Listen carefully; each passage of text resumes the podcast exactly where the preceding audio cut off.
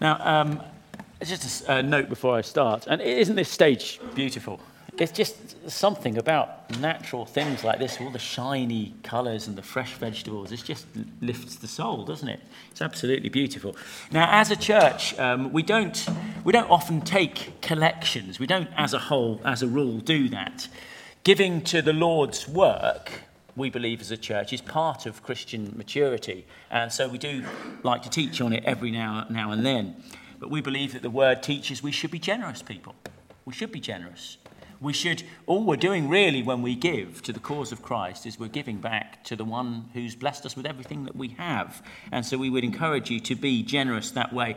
Uh, it's not that we make appeals and stuff. And it's a joy to actually have a collection and give an opportunity for us to just express generosity to the Lord's work.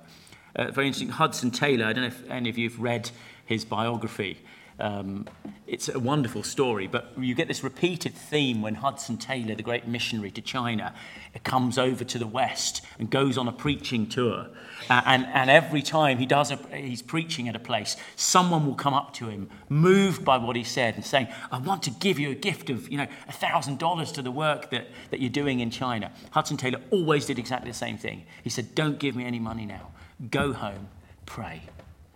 And he said, oh, and, and you read time and time again that after a night of prayer, they came back wanting to give far, far more. The point is this, is that it's between us and, and the Holy Spirit to think about these things and to let him make us generous to the giving of the cause of Christ.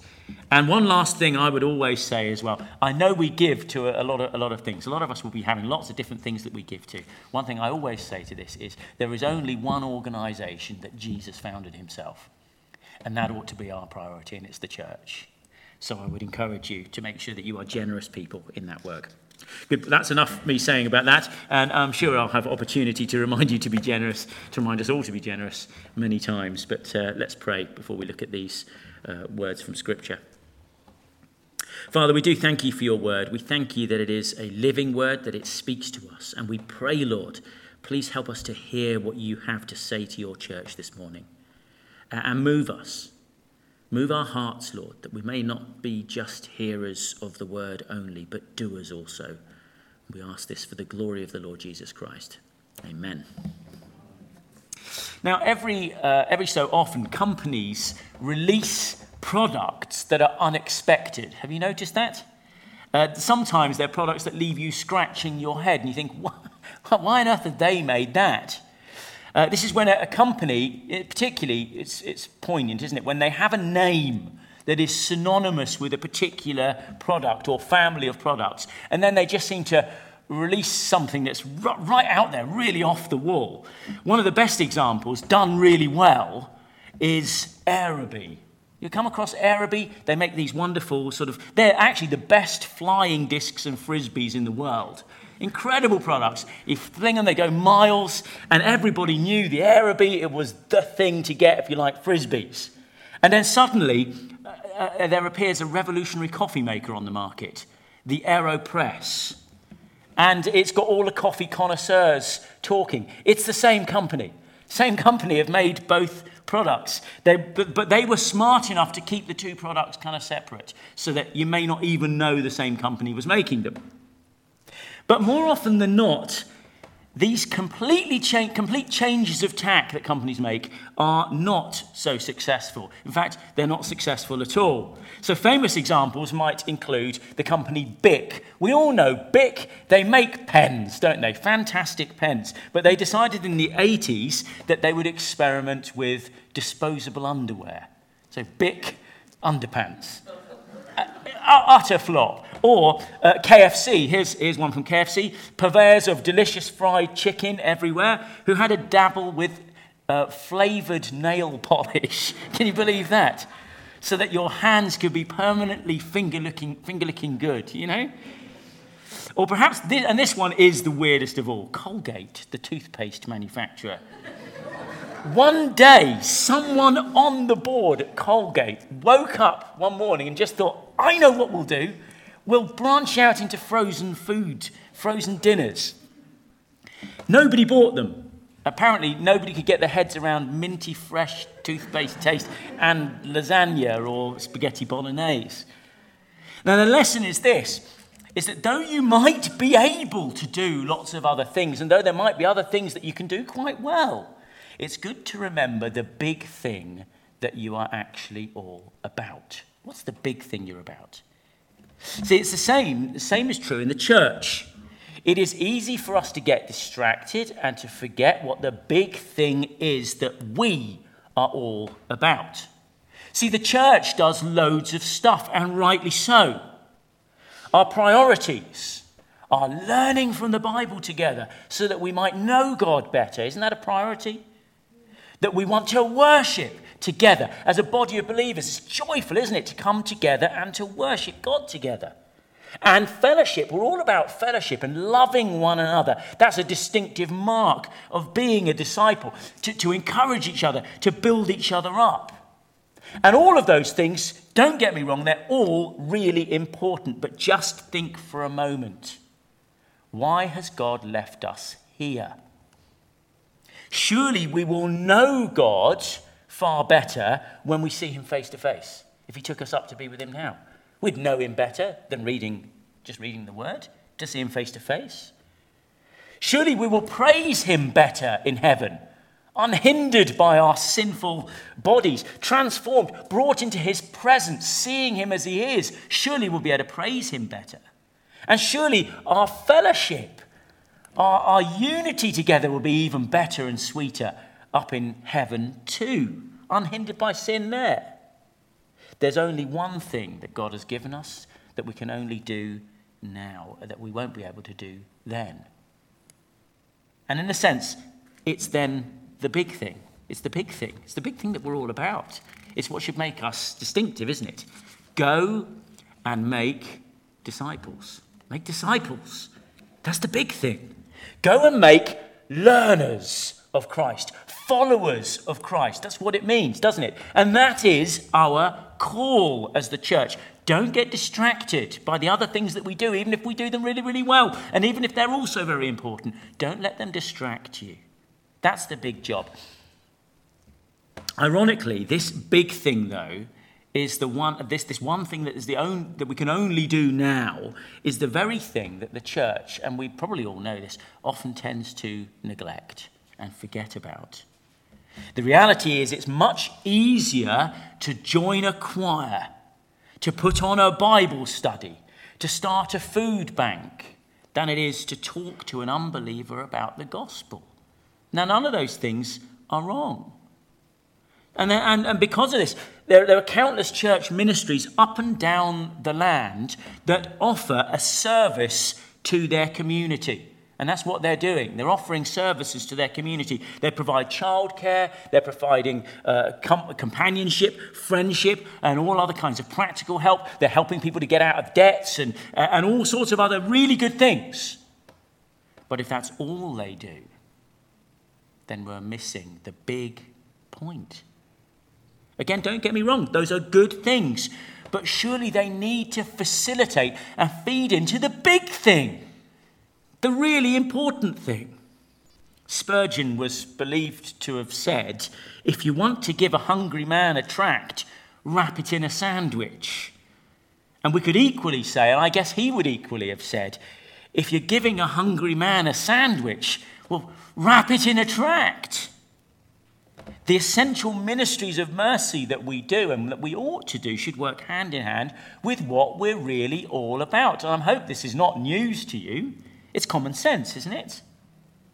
I like the way that one church in the US put it into their church constitution. They wrote this We, as a church, we care about all suffering, and especially eternal suffering. That's how they, that's how they constituted themselves. It's good, isn't it? It's our priority. And so I reckon it's a really great thing, isn't it, to have a harvest service every year. And to use it not only to thank God for all the wonderful things that He's made for us and that He gives to us, His generosity to us every day, the things we enjoy, but to remember the great harvest that is to come and our part in it. When he sent out his band of disciples to take the good news to all the villagers in Galilee, Jesus said this to them The harvest is plentiful, but the workers are few. Ask the Lord of the harvest, therefore, to send out workers into his harvest field. Now, the harvest is that metaphor, isn't it? Used all throughout the New Testament for the gathering in of God's people into God's kingdom. And Jesus is saying you need to pray for that work. That's the first thing, isn't he? Pray for that work. Pray for workers, just as we have done.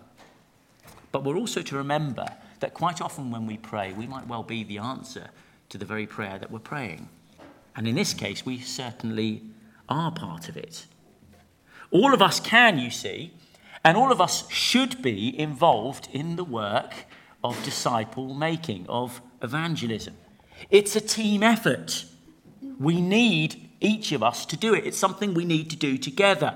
You need all the parts of the body of Christ, the church, the whole church, if you're going to do it effectively. We've all got to be going in the same direction. And here in these last few verses we read from Matthew's Gospel, we have spelled out for us six things I want to show you this morning that we are going to need if we are going to be effective in this big thing. You ready? Let's take a look at them. So we've got six things, and I'm going to go through them as quickly as I can, but we shall see. so the first thing is in verse 16 is availability. Availability.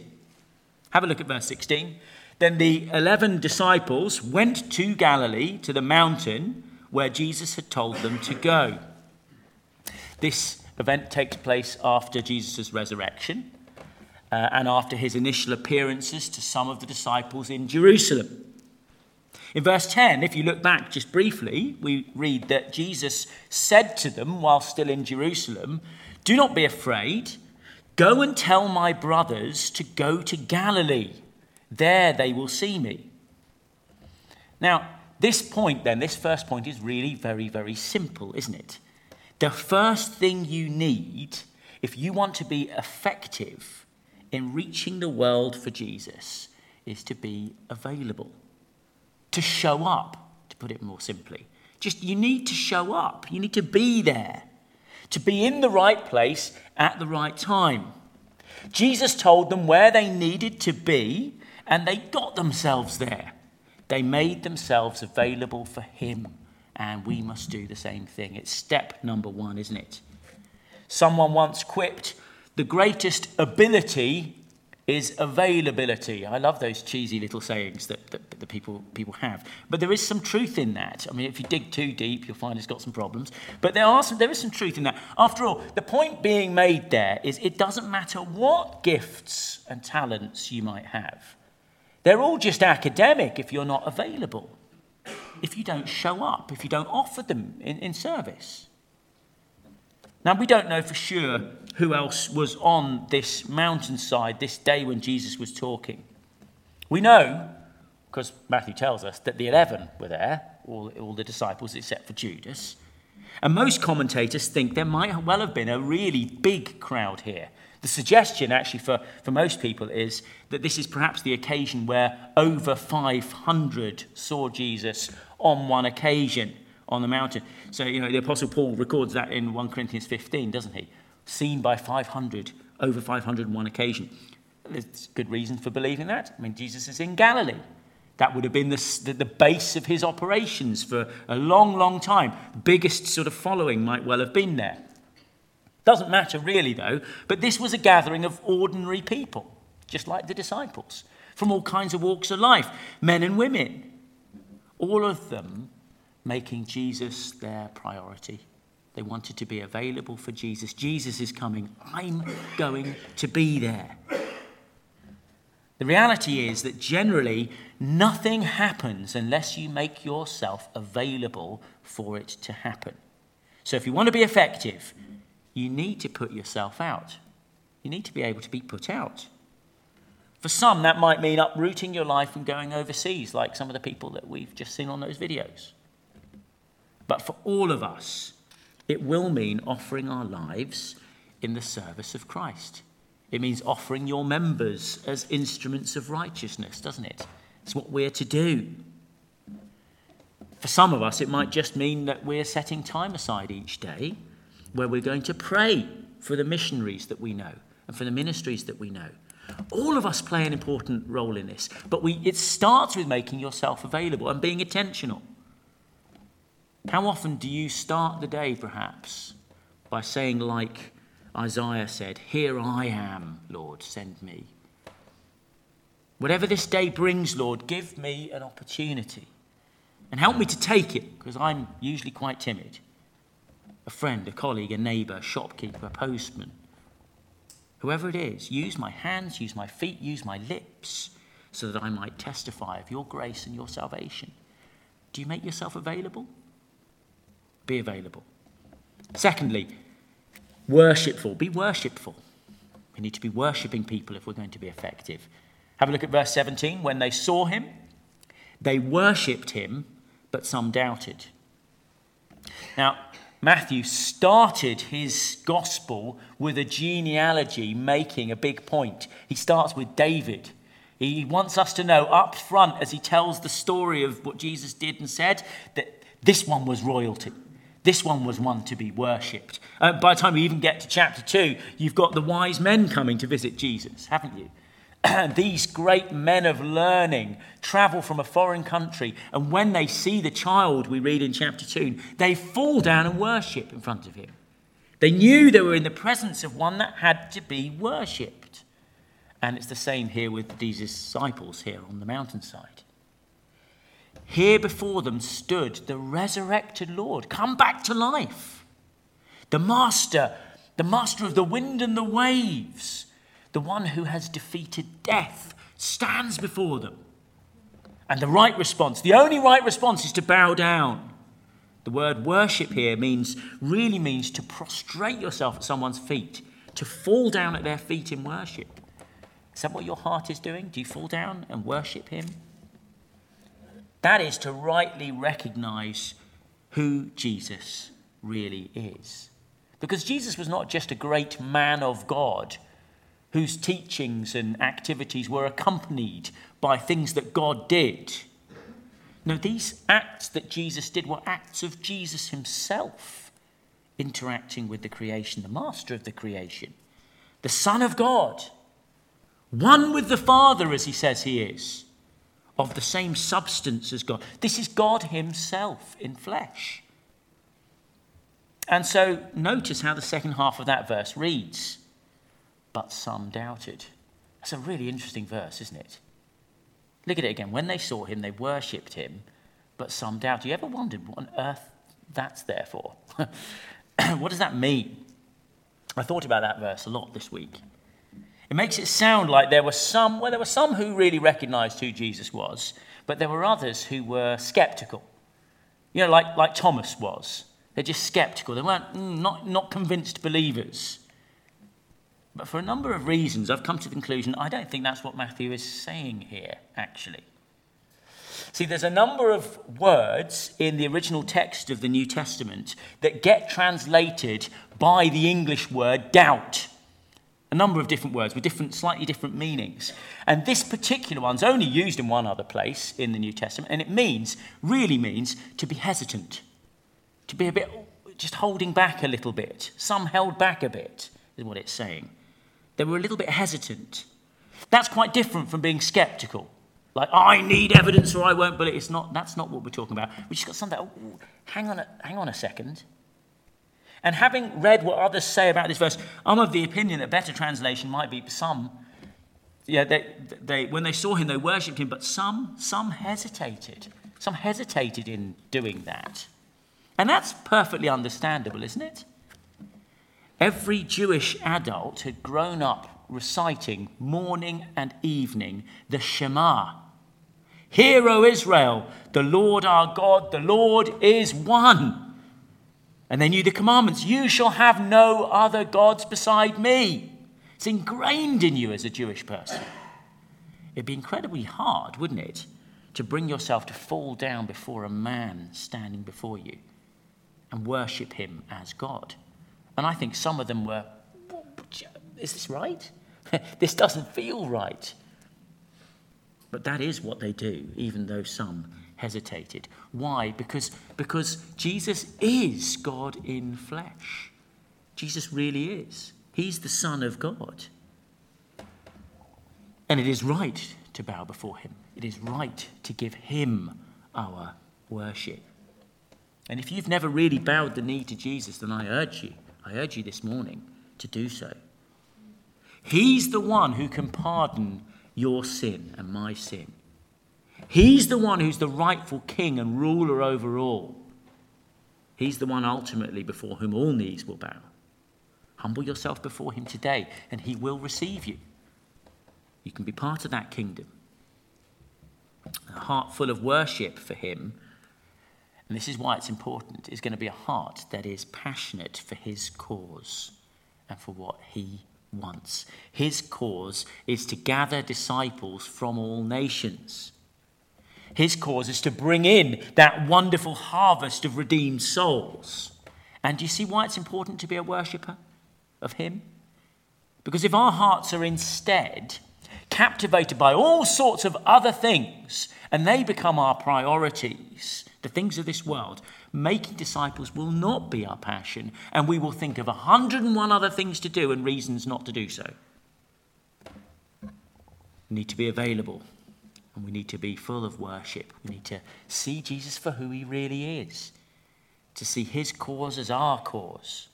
Third thing, submission. Verse 18, have a look. Jesus came to them and said, All authority in heaven and on earth has been given to me. Now, that is a staggering statement right there that Jesus says to them. It's the first thing he says here, isn't it? Jesus was previously distant, and now he comes up right near to them and he speaks. He tells them all authority, all authority in the whole of the created realm, heaven and earth, all of it, of everything that's been made, all of that's been given to me. I mean, we're used to a hierarchy of authorities, aren't we? We, we understand what authority means.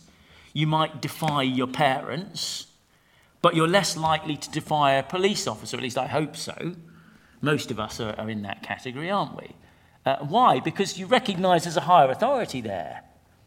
And you respect a higher authority. Even with the police, I don't know if you're like me, but when I see that little label, community support officer, I sort of think low powered policeman, right?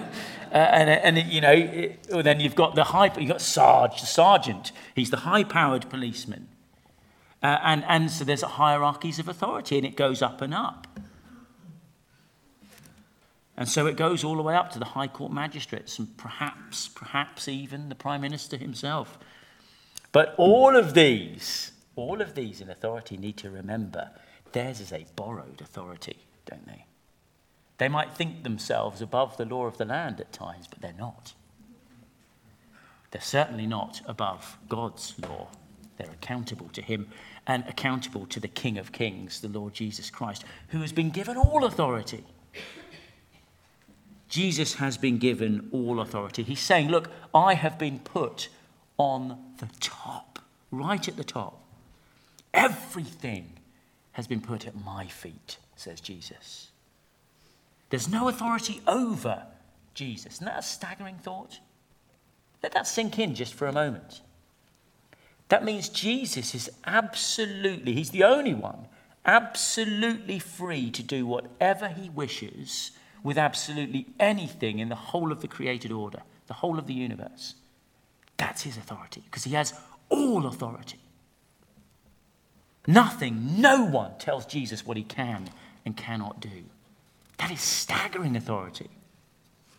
And if that's the case, then his command that follows, the command for us to go and make disciples, is not an optional command, is it? We gladly submit to our ruling king because we recognize his great, great authority. But his authority means more than that for us. It also means the fourth thing here we can have confidence, verse 19. Look at how uh, Jesus follows it up. So he says he's got all the authority. Then he says, Therefore, Go and make disciples of all nations, baptizing them in the name of the Father and the Son and the Holy Spirit. See, I don't know whether you've ever asked yourself this, and our culture would want us to ask ourselves this all the time, wouldn't it? What gives us the right to go to foreign shores, to nations that believe in other gods, telling them that they too must turn from what they're doing. They must leave their false religions and become disciples of Jesus. What gives us the right to say that kind of thing? Doesn't that grate against you if you've been breathing the air of our culture? The Western culture we live in would certainly want to tell us that we don't have that right. That we should respect their cultural differences, which include their beliefs, because, you know, this is the height of colonial arrogance, isn't it? To go around telling people they're wrong and that they must change. I was once interviewed on a, uh, on a talk radio show a number of years back about whether Christian youth ministry wasn't just brainwashing kids. Surely we don't have the right, do we, to insist the Bible is right and all other worldviews are actually wrong. But verse 19 connects to verse 18 with the word therefore. We have the right precisely because our right comes from Jesus, who has all authority. All authority. Our, our authority is on his say so. He said to us to do it. If you've got a problem with it, take it up, ultimately, take it up with him. And so we need to remember, don't we? We go, why do we have a right? Because we go as his ambassadors. We're coming from a different kingdom, and we are ambassadors of the King of Kings. We have the weight, we have the might of his kingdom behind us. Don't ever forget that when you go to make disciples. The fifth ingredient, moving on quickly, that we, we essentially need is obedience then. And it's the same verse, verse 19. Therefore, go and make disciples of all nations, baptizing them in the name of the Father and the Son and the Holy Spirit, and teaching them to obey everything I've commanded you. If you're available, if you've made yourself available and you're worshipful, you've got a heart full of worship for the Son of God, if you're submissive to him, then go. Go and make disciples. It's a command that we must obey, isn't it? Go. But the command in this verse is actually not to go. It's not to go. Now, hang on here because I'm not great with grammar. I was I did British education in in the 80s where they threw grammar out the window. we didn't know what was, we didn't know a verb from a noun, but I've tried to learn. the word go here, in, in the grammar here of this sentence, is actually a participle, along with two other participles, and they are teaching and baptizing. The only imperative, that is, the only command actually in this sentence, the only command is make disciples. That's our command. We're told to make disciples. The, the other things describe how we're going to do it. You make disciples by going, baptizing, and teaching. Do you see? So we're commanded to make disciples. And we'll only make disciples if we go, if we get off our bottoms, if we get out of our beds, if we do things, if we get on our knees. People are not just, this is implied in this, isn't it? People are not just going to come. They're not just going to come.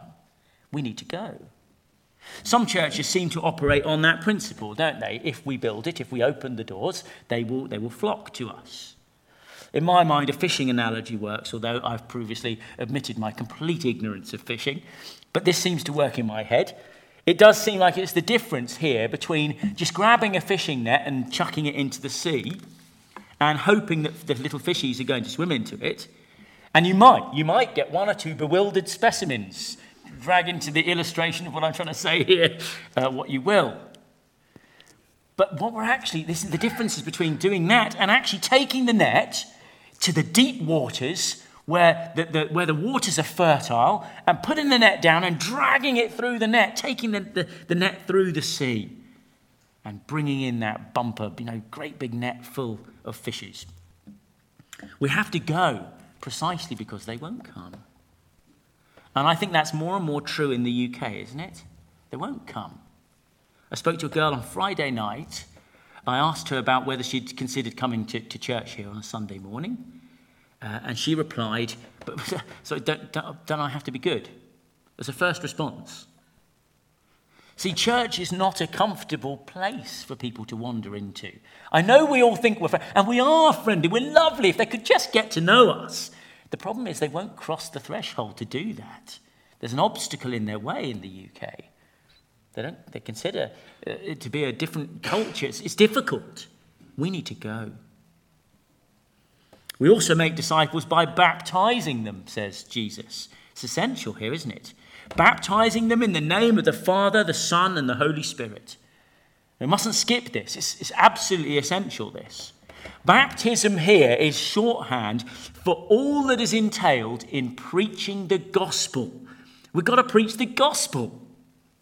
Baptism, you see, is a simple public declaration that the gospel has been believed, has been understood, and believed. It's been trusted in. That's what baptism is, isn't it? in the symbolism of a baptism, we declare that by faith we've been united with Christ, that we've been crucified with Christ, that our sins have been taken away, that we've been raised with Christ to new life, and that we now have a living hope through his resurrection. It's all a beautiful picture, isn't it? We also make disciples by teaching them to obey every command of Jesus. He says they're teaching to obey all that I've commanded you. Christian discipleship, you see, doesn't end at conversion. Never make that mistake when you read, you read, these verses. We're not to just go out and just, we're not just to go on, on the radio and broadcast, and that's it. Just leave everybody to, to their own devices. It carries on through the whole life of the disciple, doesn't it? Discipleship becoming a, a follower of Jesus. And notice then the full circle that you get here in this verse. It's important to see. Jesus commands us to go and make disciples, which includes teaching those disciples to obey all his commands. Do you see the circle? Which includes making disciples, and so on. You see, our call is not just to make disciples, then, it is to make disciple makers. Do you see? The job's not done until we make dis- a real disciple is a disciple maker. And all of us have a role in this. Now, sure, all of us might do different things. We, we do this in different ways.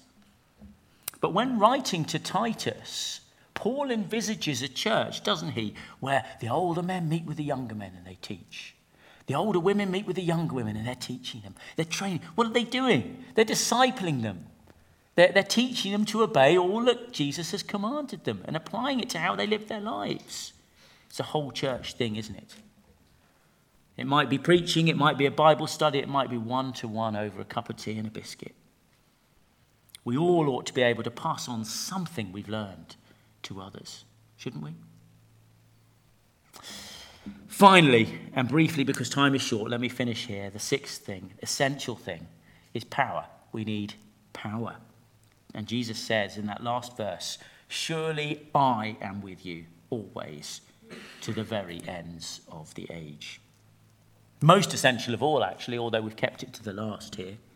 If we are to be effective at making disciples, we cannot do it without the power that the Lord Jesus Christ Himself has supplied for us. He's with us. He's with us in this. What a precious thought that is. And so Jesus tells his disciples that they've got to, they've got to wait before commencing this mission. They needed to wait for a specific event. They needed to wait for the outpouring of the Holy Spirit, who would empower them to be his witnesses to the end of the earth. And a few days later, during the Feast of Pentecost, the Holy Spirit, we read, is, is poured out, which is a really interesting description, poured out on every single one of God's people there. It, it, it's, it's a picture of generosity and abundance. There's no shortage of the Holy Spirit. He's not in short supply. He's poured out generously on all of God's people.